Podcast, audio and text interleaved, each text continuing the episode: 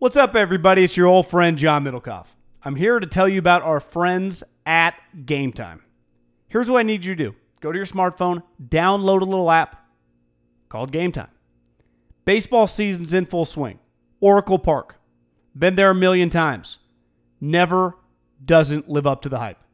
Go get yourself some garlic fries, a brewski, maybe uh, some ice cream. They have very good Ghirardelli ice cream there. And when you do that, promo code HAM. So download the Game Time app, your first pair of tickets, promo code HAM, H A M, save twenty dollars. The A's, only going to be in the Bay Area for the rest of this season. You probably can basically go for free. Just buy a pair of tickets to any baseball game. They also have comedy shows if you want to check one of those out, or concerts. Game Time app, promo code HAM, save yourself twenty dollars. We don't even need a thank you. Just hammer that promo code. Say goodbye to your credit card rewards. Greedy corporate mega stores, led by Walmart and Target, are pushing for a law in Congress to take away your hard-earned cash back and travel points to line their pockets. The Durbin-Marshall credit card bill would enact harmful credit card routing mandates that would end credit card rewards as we know it. If you love your credit card rewards, tell your lawmakers, hands off my rewards. Tell them to oppose the Durbin-Marshall credit card bill. This Haberman and Middlecoff segment is brought to you by ashford.edu slash ham and the DraftKings app, promo code HAM, and manscaped dot com, promo code HAM, and mybookie dot a g, promo code HAM one, and upstart dot com slash ham.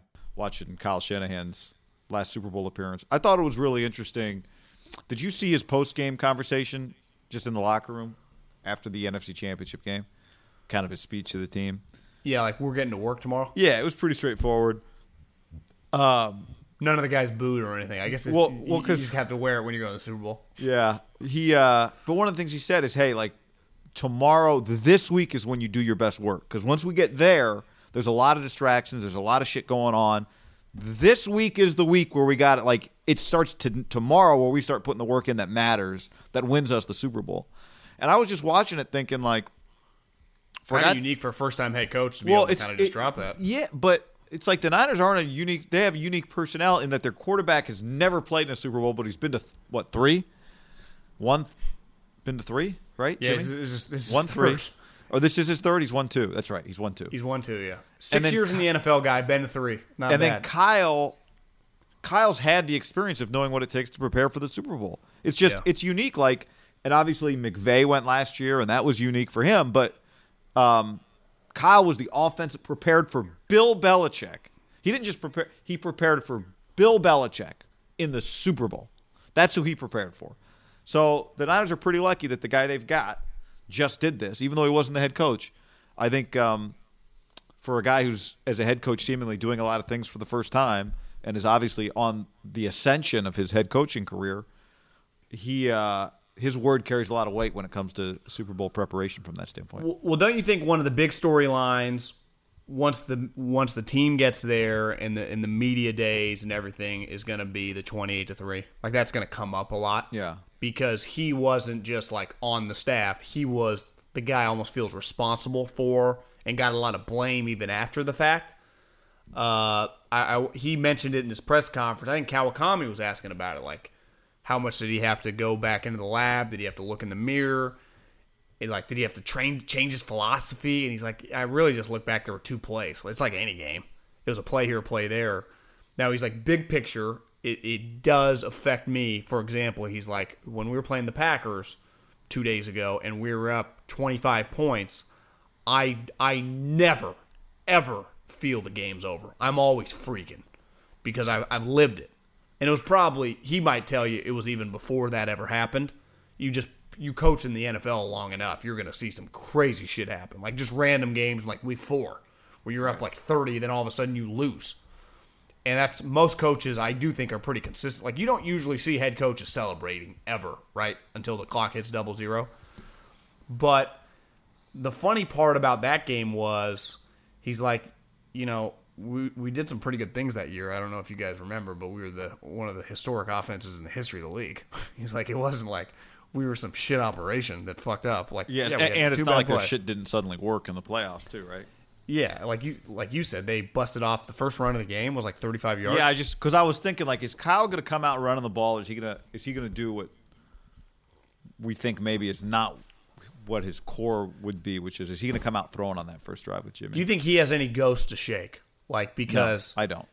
When you look at the Chiefs, they've spotted their last two opponents thirty-four combined points and came back and won both games by double digits. So you'd say their philosophy, like they've came storming back. If the Niners, and the Niners have had huge leads now in back-to-back weeks. They've established big leads early in games. It, it is kind of setting up for it to be a possibility again, just because the way the Chiefs play, a little more difficult, I mean a lot more difficult in theory against the Niners defense. But you went like, let's just say hypothetically, it happens maybe not twenty-eight to three, but let's say it was like twenty to seven, and they were to lose, right? Then, then the Niners gotta, have the, Ni- the, Ni- the Niners have won games. He would. I if he's up twenty to seven in the Super Bowl and loses. Well, twenty, twenty, twenty to seven is twenty-eight to three to me is on another level than twenty to seven, right? Yeah, because is it twenty to seven in the second quarter, or is it twenty to seven like going into the fourth?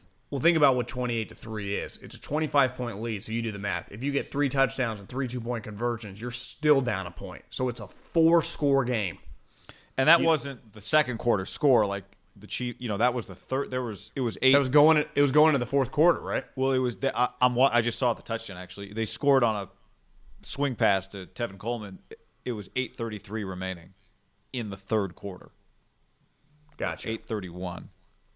So they had a commanding lead in the second half. Like, yeah, deep into the second. It's fairly I, deep into the second half. And it's, you know, as time goes on, you kind of hit or miss of things you remember in certain games.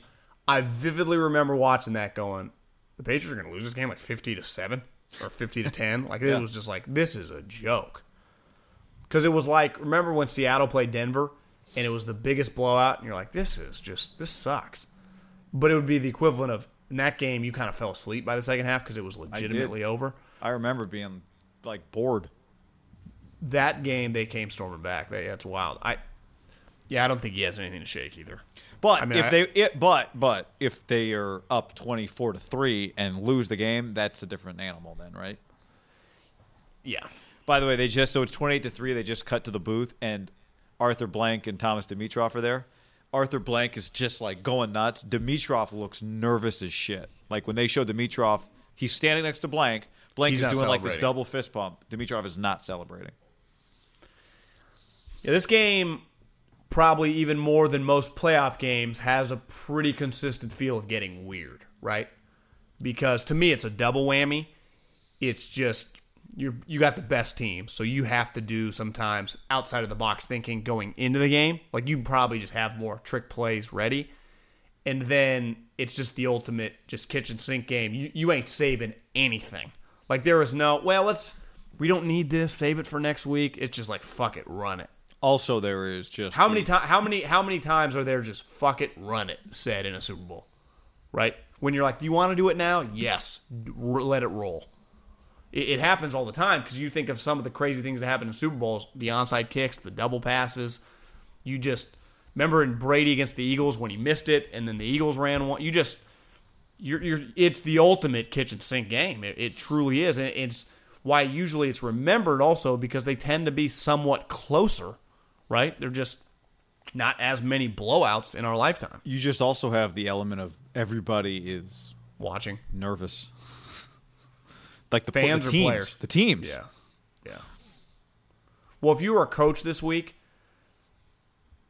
there's just a lot of unrest, right? You just know the magnet. And there is, I think, in the playoffs, the, the pressure and everything.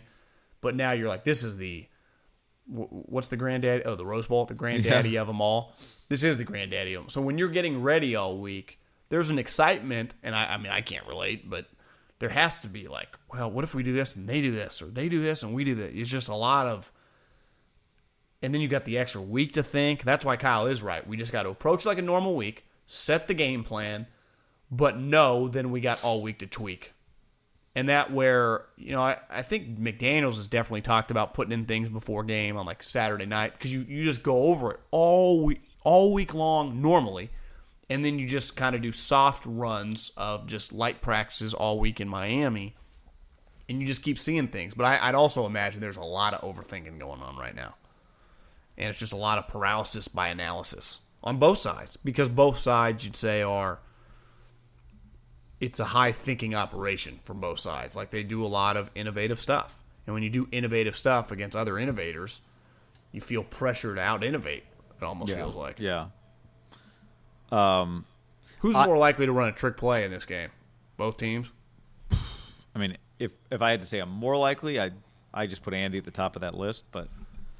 Kyle's run a bunch of them. Yeah. I, but both of them do a lot of just natural, like, end-around double reverses. Like, it's just like a staple of their offense. Like, oh, that's a double double pass, swing, uh, flip. Like, oh, yeah. But it looks kind of normal, right? When you're doing it to, like, that's a double pass to Tom Brady, and then he stumbles, you're like, ah, it looks kind of weird. D- d- does a, does a, I'll give you one. Let's do a little early prop.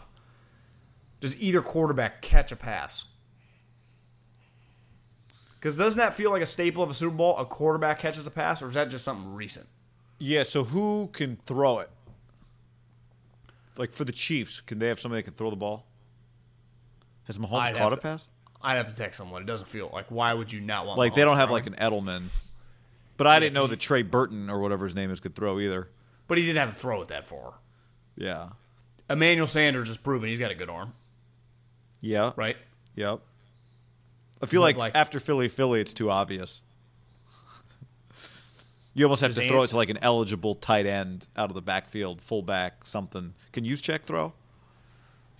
That's a good question. I don't know. One of the run can Breda, one of those guys. Breda's a surfer. I bet he can throw. It, I thought Cole. I thought uh, Mostert was a surfer. Oh, sorry, Mostert the surfer. Skateboarder. Doesn't he do the surfing thing? Yeah, yeah, yeah you're right. It's it's yeah, Mostert. It, it's Mostert. Sorry, Breda. Yeah, but I think Breda's kind of got a stay over here, buddy. You're like, I was a cheetah. What? I don't. I'm the cheetah.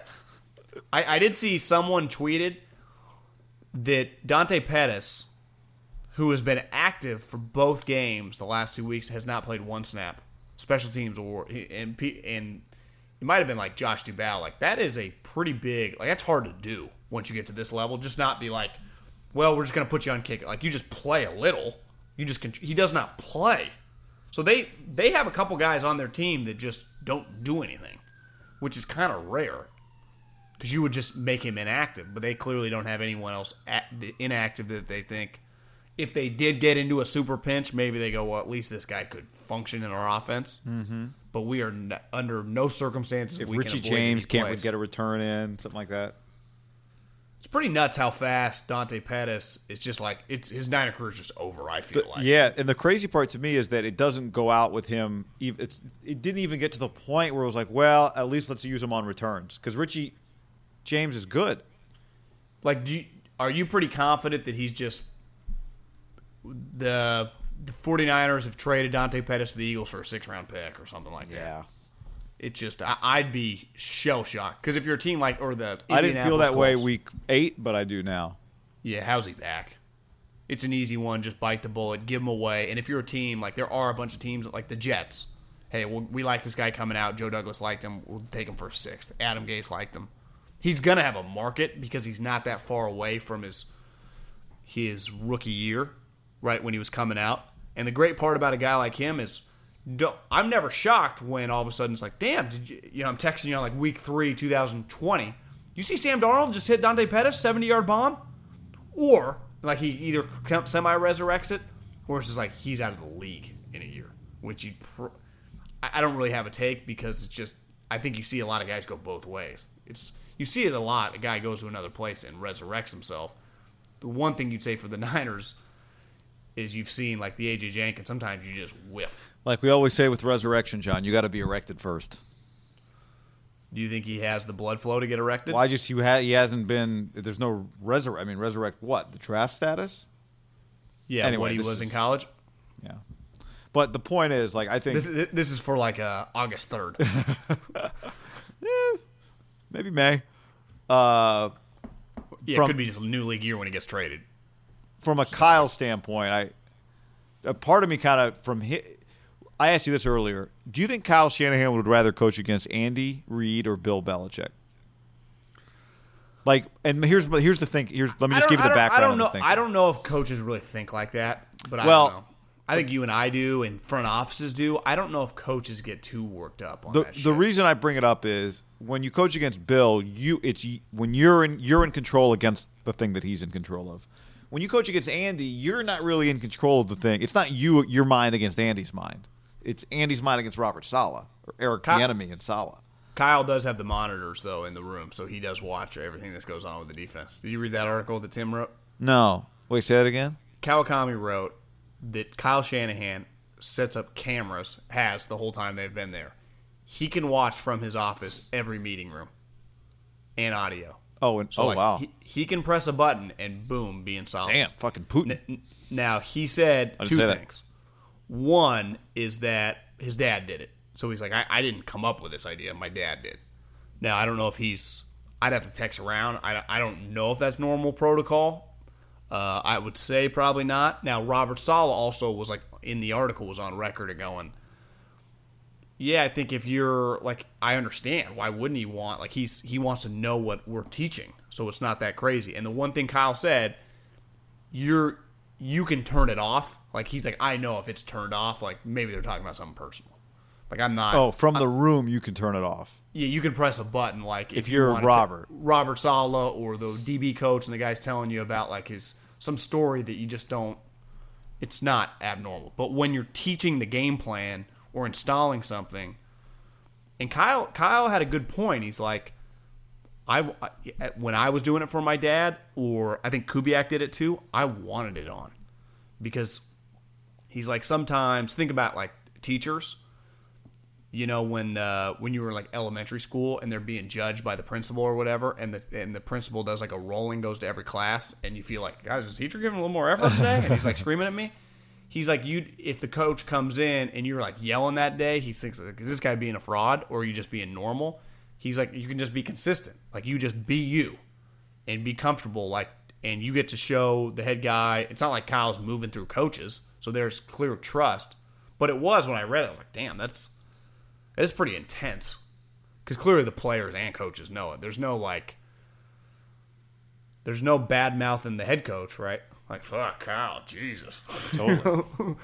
Whoa, uh, Kyle uh, Kyle Williams, the uh, former return man. Wait, that's Kyle Williams. You know, fuck. I mean, that's, it'd be a problem for me because I'm just a talker.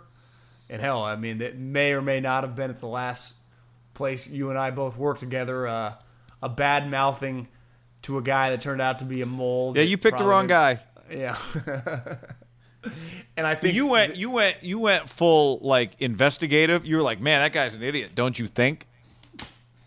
I didn't do say you, anything. Do you remember his response? Uh, I remember it being very tepid. I remember thinking like, uh, I don't did know you, if this is the guy to talk to. Did you know when I said it? Did that, I should never have said it to him? I remember feeling like I was going to not in, not uh, jump into the fun with that person. Yeah. But I also remember that studio we were in as a side studio where we were talking. I remember many times feeling like that studio's audio might go somewhere else. Do you think it did? Uh, I don't. You know, even if it did, you'd have to, like, go back and listen to a bunch of audio, so probably not. Yeah, and that person probably wasn't capable of doing it. But just life lesson to people listening at work, and most humans know this after you're in a job for a while, because it's easy to get comfortable in a situation, just always be careful who you're talking to. It's just, but it is very easy to get comfortable in any situation, right? Yep. Unless it's fucking Belichick. You're just like always on your toes. But most offices... Even if it is like a high-achieving office, once you have a little success, you just... You got some thought. Your, you got some takes. Yeah, let your guard down. Let's a start bit. A podcast. All of a sudden, it's sure Middlecoff, bring your bring your badge, your books, and... Uh, we'll walk you to the door. Yeah. See you, guy. Say goodbye to your credit card rewards. Greedy corporate mega stores, led by Walmart and Target, are pushing for a law in Congress to take away your hard-earned cash back and travel points to line their pockets. The Durbin-Marshall credit card bill would enact harmful credit card routing mandates that would end credit card rewards as we know it. If you love your credit card rewards, tell your lawmakers, hands off my rewards. Tell them to oppose the Durbin-Marshall credit card bill. This is the story of the one. As head of maintenance at a concert hall, he knows the show must always go on. That's why he works behind the scenes, ensuring every light is working, the H V A C is humming, and his facility shines. With Grainger's supplies and solutions for every challenge he faces, plus twenty-four seven customer support, his venue never misses a beat. Call quick grainger dot com or just stop by. Grainger, for the ones who get it done.